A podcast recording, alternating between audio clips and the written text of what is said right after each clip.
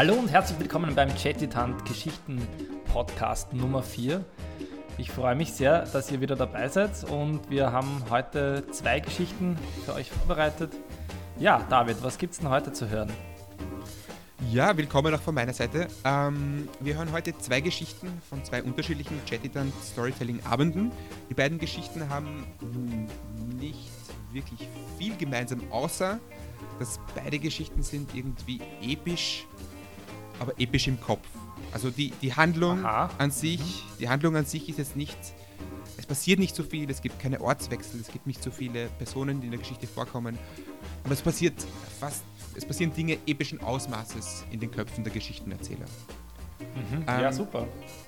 Ja, die erste Geschichte, du wirst dich erinnern, war die vom Stefan. Mhm, genau. Ähm, wo er einen riesigen Kampf mit sich selber in seinem Kopf austrägt. Diese ähm, verrückte Busreise. Genau. Also passiert in Wirklichkeit auch nicht viel, außer dass er mit sich selber ringt und am Schluss passiert dann doch was, nämlich dass man, wenn man sich ein bisschen aus dem Fenster hinauslehnt, könnte man sagen, er rettet das Leben einiger Dutzend Menschen in dieser Geschichte. Ja, wir werden jetzt gar nicht so viel zu, zu viel verraten. Hört einfach rein in die Geschichte und äh, ja, wir hören uns nach der ersten Geschichte. Viel Spaß!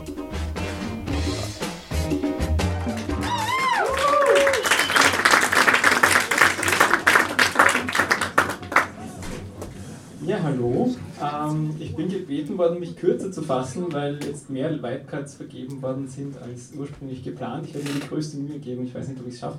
Ähm, es geht in meiner Geschichte um eine Reise nach Nepal, ähm, die ich mit der Roswitha gemeinsam ähm, ähm, unternommen habe. Und ähm, wir waren da einige Zeit in, in Pokhara, das ist so die Gegend, wo es die äh, meisten, also der Ausgangspunkt zu Annapurna-Touren etc. War eine sehr nette Zeit. Und ähm, wir mussten dann zurück nach Kathmandu, weil dort unser Flug äh, nach Indien weitergegangen ist. Ähm, und wie das halt so ist, also man geht dann zu diesem Busbahnhof, klein Mini-Busbahnhof, ähm, die meisten von euch oder viele von euch werden das vielleicht kennen, ähm, diese unendlich großen Ansammlungen von rostigen kleinen Mitsubishi und Toyota ähm, Bussen, die eigentlich hinten schon fast bis zum Boden runterhängen und wo man sich immer fragt, ob man da eigentlich einsteigen will und wo die ganzen Reiseziele irgendwie ähm, für uns eher unverständlich durch die Gegend geschrien werden. Und wir waren also auf der Suche nach, nach diesem kleinen Bus, wo jemand ähm, irgendwie lauthals Gatmandu, Gatmandu, Gatmandu ähm, rausgeschrien hat. Ähm, haben dann schlussendlich auch einen gefunden äh, und sind dort eingestiegen. Ähm, das hat sich auch immer fortgesetzt bei jeder Kreuzung. Gatmandu, Gatmandu, Gatmandu. Und ähm, wir sind dann mit zunehmender Dauer der Fahrt, also man muss wissen, Nepal, Nepal ist glaube ich eines der wenigen Länder, ähm, wo es früher Flugverbindungen gegeben hat zwischen den Ballungszentren als Straßen, äh, einfach aufgrund der Geografie. Und man fährt da halt 100 Mal über die diversen Bergketten, die zuerst 4000 und 3000 und so weiter Meter haben, ähm, auf Schotterpisten mit Schlaglöchern, ähm, Serpentinen, natürlich ohne jede Leitschiene und so weiter. Ähm, und wenn man viel gereist ist, dann ist man ja grundsätzlich einiges gewöhnt, was diese Fahrten angeht. Ähm, aber die Fahrt war speziell. Die war sehr speziell ähm, mit Überholmanövern in Kurven, wo LKWs die Straße runter irgendwie mit quietschenden Bremsen uns entgegengekommen sind. Wir waren natürlich auf der falschen Spur. Und ich habe halt zunehmend so gemerkt, wie die Leute neben mir waren Hindus, Buddhisten und durch die Bank ähm, alle zu irgendwelchen Gottheiten angefangen haben zu beten, irgendwelche Gebetsutensilien herausgezogen haben. Ähm, und ich habe mir gedacht, vielleicht ist es jetzt doch nicht mehr ganz normal. Also vielleicht ist es jetzt nicht mehr so der Durchschnitt von dem, was man üblicherweise auf Kleinbusreisen so erlebt. Ähm, und für mich war es auch neu. Ähm, und das Witzige ist, dass ich im Flugzeug nach Nepal ähm, in der Zeit einen spannenden Artikel gelesen habe. Und so ging es da in einem mehrseitigen Dossier ähm, um die Frage, warum manche Menschen in ähm, Extremsituationen überleben, weil sie die Initiative ergreifen und andere dann einfach sterben.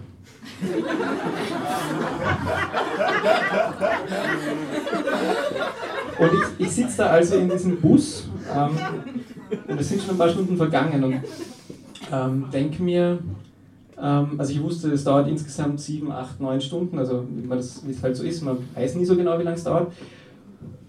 Und ich habe mir gedacht, halte ich das aus bis zum Ende und bereue ich das nicht vielleicht, wenn ich jetzt nicht initiativ wäre.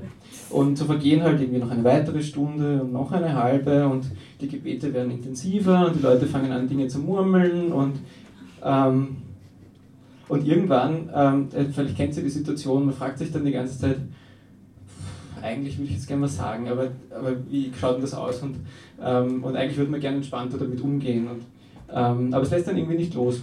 Und irgendwann ähm, ist mir dann der Kragen geplatzt und ich habe irgendwie so diesen Bus geschrien, ich weiß nicht mehr was genau, aber es ging so in, sinngemäß quasi, dass es andere Arten gibt, aus dem Leben freiwillig zu scheiden, ohne so viele andere mitzunehmen. Ähm, und der Fahrer, der war halt so total auf, er hat gewirkt, als hätte er irgendwie Kokain oder ähnliche aufputschende Substanzen irgendwie konsumiert. Und es hat sich aber dann sein Fahrstil trotzdem recht drastisch geändert. Ähm, zumindest für die letzte Stunde. Also es, ich habe lange drüber nachgedacht. Ähm, aber das war dann so die Strecke nach Kathmandu, die, die Serpentinenstraßen hinauf und ich war dann doch recht froh, dass ich. Ähm, und die anderen Leute links und rechts von mir haben trotzdem noch immer weiter gebetet, aber ich hatte trotzdem den Eindruck, sie waren mir irgendwie ganz schön dankbar.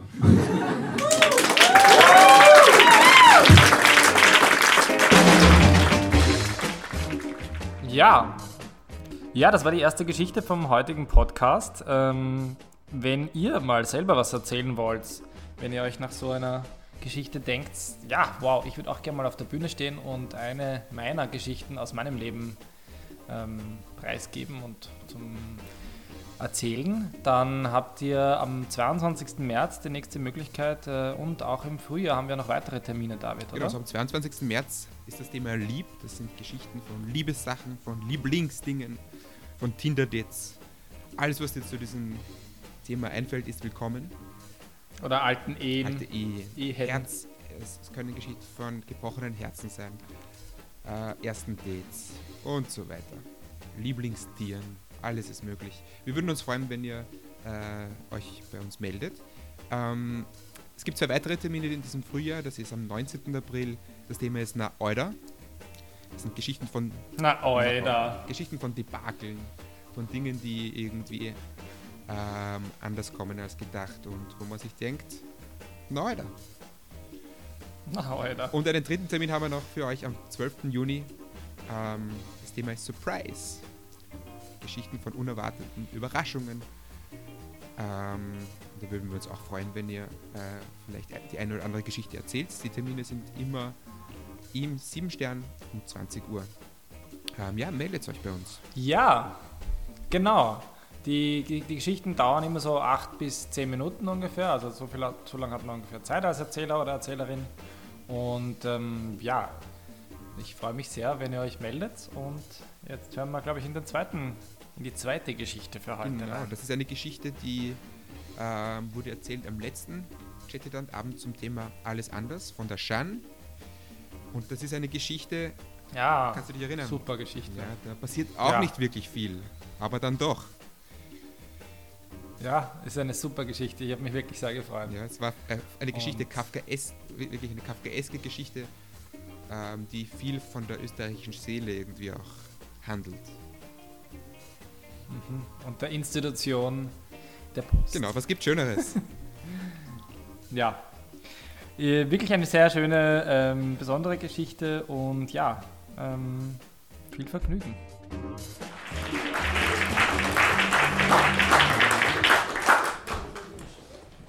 Ja, ähm, also meine Geschichte zum Thema Alles anders oder beziehungsweise Veränderung ähm, ist eher eine banale Geschichte.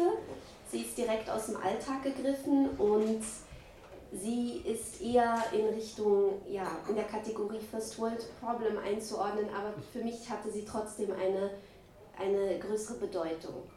Und das werde ich dann erläutern, warum. Naja, jedenfalls bin ich neu nach Wien gezogen vor ähm, zwei, drei Monaten und ich ähm, war auch jetzt vor schon circa, keine Ahnung, circa acht, acht Wochen war ich ähm, auf dem Postamt im 20. im Bezirk, wo ich ähm, zugezogen bin. Und ähm, in der berühmt-berüchtigten Brigitta-Passage, äh, ich weiß nicht, ob ihr die kennt oder ob überhaupt jemand auch nur im 20. lebt, aber jedenfalls ein, ein, ein sehr nettes Einkaufszentrum. Ähm, ja, so von, vom Äußeren her eher funktional als wahnsinnig ästhetisch. ähm, aber äh, es hat alles, was, was es braucht. Und es hat auch ein Postamt. Und ich ähm, ging, hin, ging hin, um irgendein Paket abzuholen. Was weiß ich nicht mehr. Das ist nicht so der Punkt der Geschichte. Und ähm, die, dieses Postamt ist dann immer wahnsinnig überlaufen. Und ich, äh, ich stand halt in der Schlange und dann irgendwann kam ich dran und. Äh, und man muss ja seinen, äh, einen Ausweis äh, zeigen, wenn man ein Paket abholen will. Und ich habe meinen luxemburgischen Ausweis gezeigt, da ich ja Luxemburgerin bin. Und dieser Ausweis ist halt, ähm, es hat ja jetzt europaweit diese Ausweise, die aussehen wie der Führerschein, die so, äh, also so uniform sind, so, ein, so kleine. Und ich habe aber noch so einen alten. Ähm, nicht, weil ich so wahnsinnig alt bin, aber ich glaube, ich war so kurz vor der, also als ich einen neuen Ausweis bekommen habe, vor circa, wann war das denn überhaupt? Naja, zehn Jahren schätze ich, muss bald einen neuen machen. Da hat es noch diese alte und die sind so groß und es hat das luxemburgische Wappen drauf und die sehen halt noch so ein bisschen aus wie aus einem anderen Jahrhundert. Und jedenfalls hat die Postangestellte am Schalter, eine Frau, die so alt ist wie ich, sich diesen Ausweis angeschaut und gesagt, ja, äh, was, was, was ist das? Und wo, also wo, wo steht da, wer ihnen diesen Ausweis ausgestellt hat? Und ich so, ey, ich habe keine Ahnung. Ähm, ich, ich weiß nicht, da steht einfach diese Gemeinde, in der ich aufgewachsen bin, Luxemburg-Walverdange. Und ich, hab, ich weiß nicht, wer mir, das, wer mir das ausgestellt hat. Keine Ahnung. Und dann ähm, hat sie recht schnippisch reagiert. Ähm, ich habe ähnlich schnippisch zurückreagiert. Und dann jedenfalls sie sagt, ja, so geht das nicht. Wenn ich nicht weiß, welches, ähm, welches, welche, nicht welche Instanz, welche Institution Ihnen das ausgestellt hat, das muss ich hier notieren, dann kann ich Ihnen Ihr Paket nicht geben. Geben Sie mir dieses Paket zurück. Und ich so, und das Paket war mir scheißegal, wirklich. Also, es war mir nicht scheißegal, ich ging es schon holen, aber darum ging es mir nicht. Jedenfalls hat mich in dem Moment ein, wirklich eine latente Panik ergriffen. Und, und und ich hörte, hinter mir wurde die Schlange immer länger und die Stille aber gleichzeitig immer größer. Und ich spürte, wie ich außer jeder Kontrolle plötzlich ganz laut gesagt habe, ja, aber das ist mein Ausweis, das ist halt mein Ausweis, der sieht halt so aus, was, was soll ich denn sagen? Äh, ich kann auch nichts dafür. Und dann hat die, ähm, die junge Dame ungefähr gleichen Alters ähm, gesagt, ja, na gut, wenn das so ist, dann machen wir das anders. Und dann ist sie weggegangen. Und dann war ich so, okay, fuck, was passiert jetzt? Und dann in der Zwischen, dann irgendwann habe ich schon gecheckt, okay, die holt jemand anders. Und dann äh, habe ich mich aber beruhigt langsam und gemerkt, okay, das ist jetzt außer Kontrolle geraten. Das ist jetzt ein unrühmlicher Moment meines Alltags. Und als sie dann äh, zurückgekehrt ist, war ich dann wieder ganz ruhig. Ähm, und dann hat sie mir ihre Chefin mitgebracht und die Chefin gesagt, ja, wo, ähm, wo ist denn das, äh, die Gemeinde, die Ihnen das ausgestellt hat? Die hat das halt irgendwie so klarer formuliert und ich so, ja, ich schätze mal Walverdange, was da steht. Ja gut, nächstes Mal sagen Sie das einfach sofort, wenn jemand das fragt und fertig. Und dann ist die andere, jedenfalls, aber dann hat jedenfalls auf der anderen Seite der, der, des Schalters die andere, also die jüngere Angestellte ist so wütend geworden, weil ich mich halt so beruhigt hatte und weil die Sache so schnell geklärt war, dass sie dann völlig die Nerven verloren hat und laut gerufen hat, also die hat vorhin hier rumgeschrien, das ist jetzt eine Frechheit und so, weil, weil das halt dann so veräppt ist und so. Und ja, also lange Rede, kurzer Sinn, das war jetzt für niemanden der Beteiligten ein wahnsinnig toller Moment und auch kein äh, Moment, auf den man stolz sein kann. Aber was mich so interessiert an dem Augenblick, ist halt diese, diese emotionale Angegriffenheit, die ich hatte wegen meinem Personalausweis und dass man den nicht akzeptiert hat. So. Und, und das, das finde ich erstaunlich, weil es ja, könnte ja auch egal sein. Also ihr könnt ja auch einfach sagen, nein, ist halt mein Ausweis. Aber es ist so, es war einfach ganz schlimm in dem Moment. Und ja, Moral der Geschichte, also ich will mir gar nicht ausdenken, wie das ist, wenn man keinen Ausweis hat oder wenn, wenn man in weit kompliziertere Prozesse der, was weiß ich, Integration oder äh, Aufnahmeverfahren ver, äh, verwickelt ist, ja wie, ja, wie wahnsinnig scheiße das sein muss. So, das meine ich, äh, also es ist wirklich, ähm, äh, darauf soll meine Geschichte verweisen. So. Ähm, Danke für eure Aufmerksamkeit.